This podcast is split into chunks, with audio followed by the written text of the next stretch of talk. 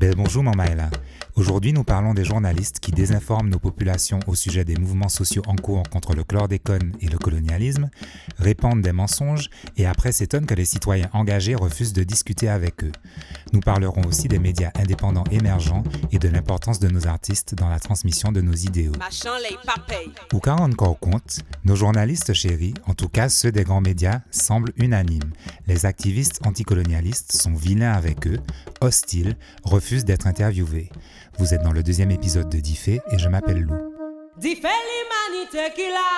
Je précise, Kathleen, que nous avons également euh, souhaité euh, donner la parole aux activistes, mais ils ont refusé euh, de venir sur ce plateau. On voit qu'il y a une forme d'agressivité vis-à-vis des, des, médias. Normalement, la presse est un contre-pouvoir important dans une société qui a pour rôle d'informer la population. Une presse indépendante permet par exemple de mettre en lumière les injustices, le manque d'éthique de certains dirigeants, etc. Il ne s'agit pas ici de nier que certains journalistes essayent individuellement de faire de leur mieux, mais force est de constater que les grands médias en Martinique et ailleurs sont dans un état assez lamentable. Au tribunal, la Le 13 janvier 2020, jour de la violence policière qui a résulté en des affrontements entre les forces de police et les citoyens martiniquais devant le palais de l'injustice et la mairie de Fort-de-France, Martinique Première publie un reportage criblé de mensonges qui raconte que 60 militants ont été admis dans la salle d'audience, que donc par conséquent la capacité maximale de la salle était atteinte et que la police n'a fait que répondre à la violence des citoyens quand elle les a bombardés de gaz lacrymogènes, agressés avec des flashballs, etc. Wow, trois mensonges dans la même phrase. Bravo les gars. Congratulations, you played yourself. Mais où ces pseudo-journalistes ont-ils pu prendre de pareilles choses?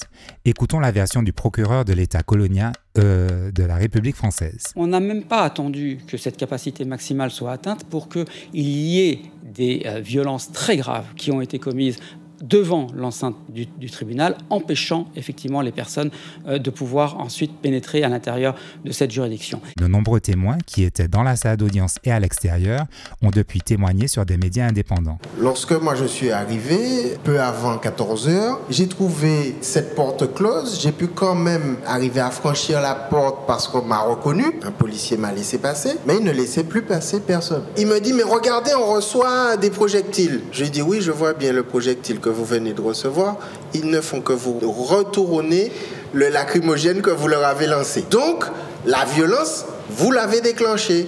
Notez qu'il a fallu plusieurs jours à ces Madigouanes pour corriger leur manger cochon et il ne mentionne nulle part qu'ils ont fait des erreurs graves. Il ne mentionne pas non plus les toutes dernières modifications apportées à leurs articles, comme la déontologie l'exigerait. Mais Screenshots don't lie. À ma connaissance, ils ne se sont pas non plus publiquement excusés d'avoir publié des mensonges susceptibles de monter la population contre les activistes. Observation. Quant à ATV. Je pense que bon, Bernard Ayotte, comme il incarne, enfin, il, fait partie de cette communauté béquée, il, sert finalement de, de, de bouc émissaire.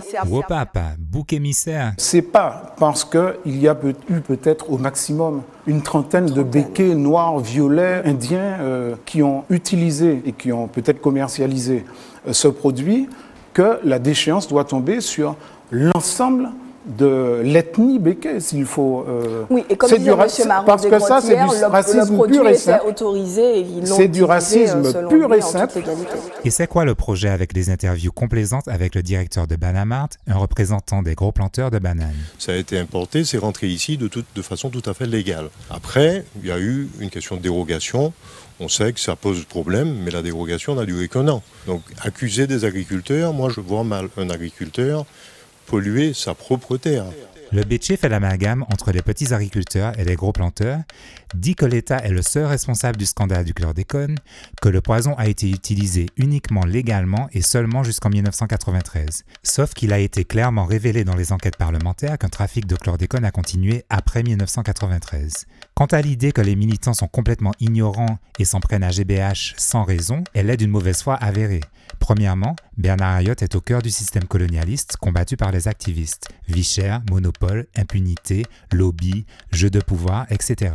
C'est ce système qui permet à des scandales comme celui du chlordécone et bien d'autres de se produire. Deuxièmement, il faudra un réel travail d'investigation pour comprendre ce qui s'est passé après l'interdiction, encore une fois en faisant bien la différence entre d'une part les gros planteurs, fabricants, distributeurs du produit, et d'autre part les petits planteurs qui ont subi cette situation de bonne foi, ont cru ce qu'on leur racontait et empoisonné leur propre terre.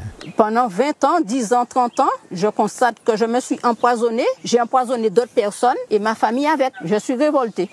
Et là, vers qui se retourner maintenant On se pose bien des questions. L'investigation doit aussi prendre en compte la dimension systémique et non individuelle de l'organisation du business et de l'influence béquée pour éviter qu'on ait à écouter des choses comme Si je m'exprime devant vous euh, ce soir, ça n'est certainement pas en tant que béquet, c'est en tant que martiniquais. Enfin, je vous dis ça parce que je, je refuse pour ma part de me laisser enfermer dans, dans une case qui est finalement un cliché dans lequel on a tendance à vouloir enfermer les uns et les autres. Que les béquets essayent de faire pleurer dans les chaumières, c'est une chose, mais que les journalistes acceptent acceptent leurs mensonges sans broncher et parfois même les reprennent à leur compte, c'est quand même grave.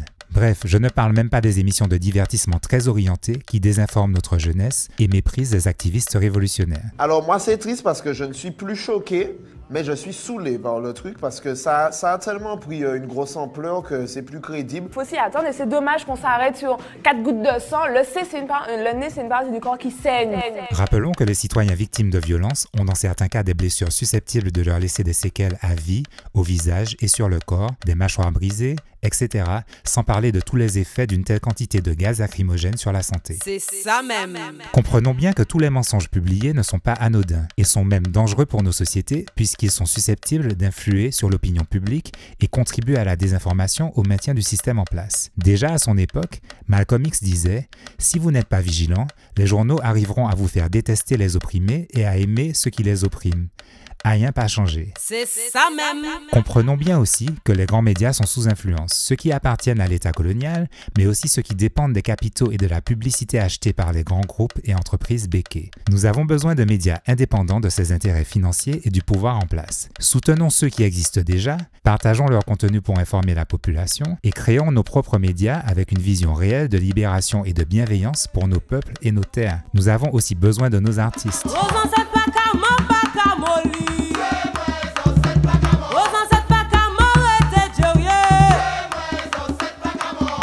Plus que jamais, nous, citoyens engagés, devons faire entendre nos voix, apporter un autre son de cloche, rétablir la vérité dans cette guerre de l'information. Nous devons être clairs sur nos valeurs et sur les combats à mener. Utilisons les outils à notre disposition pour transmettre à nos concitoyens les éléments importants qui leur permettent de se faire une opinion en connaissance de cause.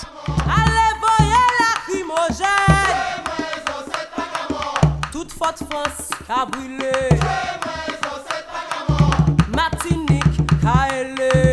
Merci Mamay, merci Siméline pour musique là, merci Claire Lo pour image là, merci Rack.